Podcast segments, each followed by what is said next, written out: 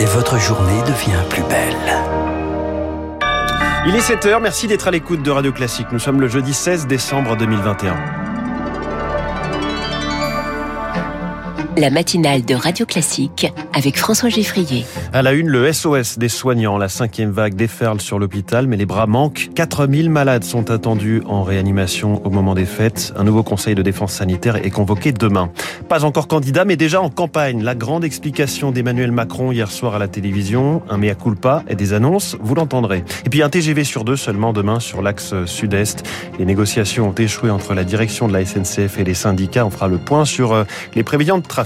Après ce journal, justement, la SNCF, une entreprise endettée qui augmente les salaires, mais subit quand même cette grève. Ce sera l'édito de François Vidal. 7h15, question très directe. Faut-il supprimer le SMIC pour donner à chaque branche professionnelle la responsabilité des salaires? Je reçois Mathieu Courtecuisse, économiste et président du cabinet SIA Partners. Bon début de journée, vous êtes sur Radio Classique. Radio Classique. À la une, Lucille Bréau, hôpital cherche soignants pour les fêtes. Quand la première ligne manque de troupes pour affronter la cinquième vague, elle s'apprête à déferler en réanimation entre Noël et le jour de l'an, alors que de nombreux soignants seront en vacances. Aujourd'hui, 2800 personnes sont soignées en soins critiques. Ce sera 4000 au moment des fêtes. Or, à l'hôpital, les bras manquent, Rémi Pfister. Il y a deux jours, le professeur Djali Hanan de l'hôpital Raymond Poincaré de Garches a dû fermer trois lits de réanimation sur les 15 que compte son service. Certains soignants sont en arrêt maladie et impossible de trouver des remplaçants qualifiés. Malheureusement, le plan blanc n'a pas permis de euh, renforcer le personnel soignant pour maintenir le niveau de lit, le capacitaire en, en réanimation. Voilà, il faut bien que les gens se rendent compte que notre problématique quotidienne, c'est euh, de garder ouverts les lits qu'on a ouverts. Et on n'y arrive pas souvent. Fermer des lits alors que les malades du Covid reviennent c'est tout le paradoxe de cette cinquième vague, d'autant que le pire est à venir, s'inquiète Gilles. Il y a un décalage de 10 jours entre la vague de contamination dans la population et la vague d'hospitalisation en réanimation. Le plan blanc permettrait d'annuler les congés des soignants au moment des fêtes, mais les conséquences pourraient être catastrophiques, prévient Éloi Gouilleux, réanimateur dans les Hauts-de-France. Personne à l'heure actuelle ne se risque à ça tout le monde a conscience, y compris dans les ARS, que énormément de ces personnels soignants aujourd'hui présentent des signes de syndrome d'épuisement professionnel, des signes de syndrome de stress post-traumatique. L'inquiétude se porte aussi désormais sur le variant Omicron. Son extrême contagiosité pourrait amener un nouveau flux de patients jusqu'à la fin de l'hiver. Les précisions de Rémi Pfister, plus de 65 000 nouveaux cas ont encore été détectés hier dans notre pays. Un, nouvel, un nouveau conseil de défense se tiendra demain après-midi, de défense sanitaire se tiendra demain après-midi à l'Élysée. Sur la table, un raccourcissement du délai pour effectuer sa troisième dose et un renforcement des contrôles aux frontières. Les 27, eux, se réunissent aujourd'hui à Bruxelles face à la flambée du variant Omicron au menu notamment la question de la vaccination obligatoire. L'Autriche et l'Allemagne se préparent à l'imposer. En France, cette hypothèse existe. C'est tout à fait possible, assure même Emmanuel Macron. Il l'a dit hier soir sur TF1 et LCI. Il exclut toutefois de rendre cette vaccination obligatoire pour les enfants, même s'il la juge souhaitable. Le chef de l'État qui s'est exprimé durant près de deux heures à la télévision, sans se déclarer officiellement candidat, il se projette par petites touches dans la bataille de 2022. Victoire Fort. Opération humilité pour un président qui défend son bilan et n'élude pas les moments de crise. L'affaire Benalla, celle de Nicolas Hulot. Regretter quand on ne sait pas tout. La crise des Gilets jaunes, bien sûr. Mais j'ai vu la violence absurde de celles et ceux qui avaient décidé de souiller l'Arc de Triomphe, de casser les sculptures. Du Mais en cinq ans, la fonction l'a changé. J'ai essayé de bien faire à chaque instant. Ai-je fait des erreurs? Oui, beaucoup. Est-ce que je les ai répétées? J'ai essayé de ne pas les répéter. Je crois que c'est le plus important. Un œil dans le rétroviseur, un autre sur le calendrier. je fais pas de politique. En disant, je ne fais pas de politique. Ah bon Pourtant, sans les nommer, Emmanuel Macron répond à ses adversaires le grand remplacement d'Éric Zemmour ou la baisse des fonctionnaires voulue par Valérie Pécresse. Faut couper tout de suite.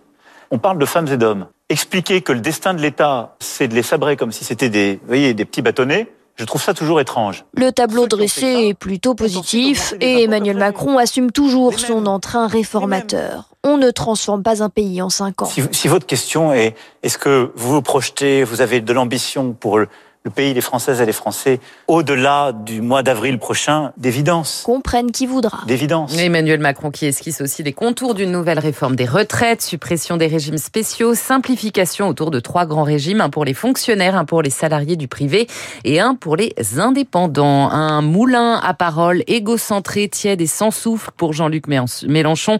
Une émission de propagande pour le LR Éric Ciotti. Voilà pour les réactions à l'issue.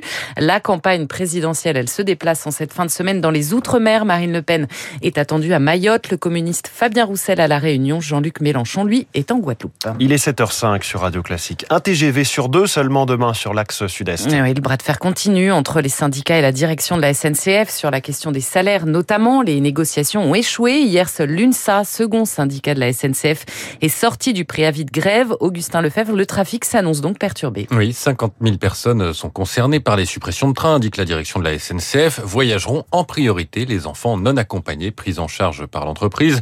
Pour ceux qui resteront à quai, le billet sera intégralement remboursé avec en plus, mesure exceptionnelle à quelques jours de Noël, un bon d'achat de la même valeur utilisable jusqu'en juin prochain. Sur l'axe sud-ouest, en revanche, le trafic sera quasi normal. Des prévisions qui ne valent que pour ce vendredi, celles pour le week-end devraient être publiées rapidement. Si vous pouvez partir emporter des provisions, la société en charge des voitures bar est aussi en grève à partir d'aujourd'hui. Attention également en région parisienne, le mouvement a lieu aujourd'hui et demain. Trafic perturbé sur une dizaine de lignes, comptez un train sur trois pour les RER C et D, 1 sur 2 pour le E, 3 sur 4 pour le B. Augustin Lefebvre, une mobilisation inédite. Magistrats, greffiers, avocats manifestés hier en France pour une justice digne. Interrogé sur les raisons de leur colère hier matin, le garde des Sceaux, Éric Dupont-Moretti, a semé le trouble. J'espère qu'il n'y a pas d'instrumentalisation, mais je ne peux pas l'exclure, a-t-il déclaré. Écoutez la réponse du juge d'instruction Mathieu Bonduel dans le cortège. En réalité, le problème premier, c'est celui des effectifs. Et à ce problème-là, le ministre n'a pas répondu. Mais c'est ça le sujet. Ce discours-là, on le porte depuis des années. On n'a pas attendu Éric Dupont-Moretti pour le porter, ce discours.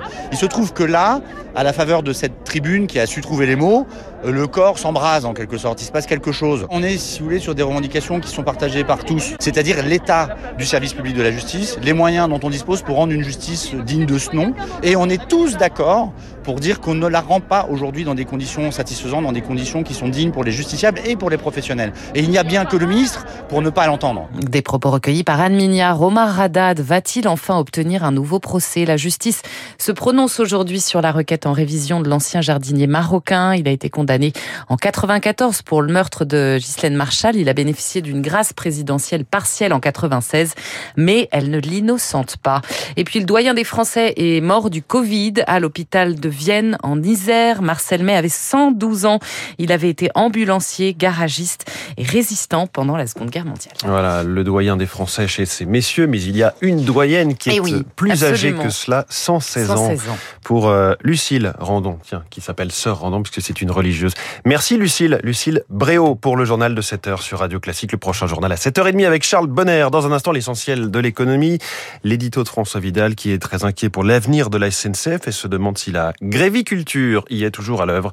Puis cette question, le modèle du Est-il dépassé? L'économiste Mathieu Courtecuisse, président de SIA Partners, est mon invité.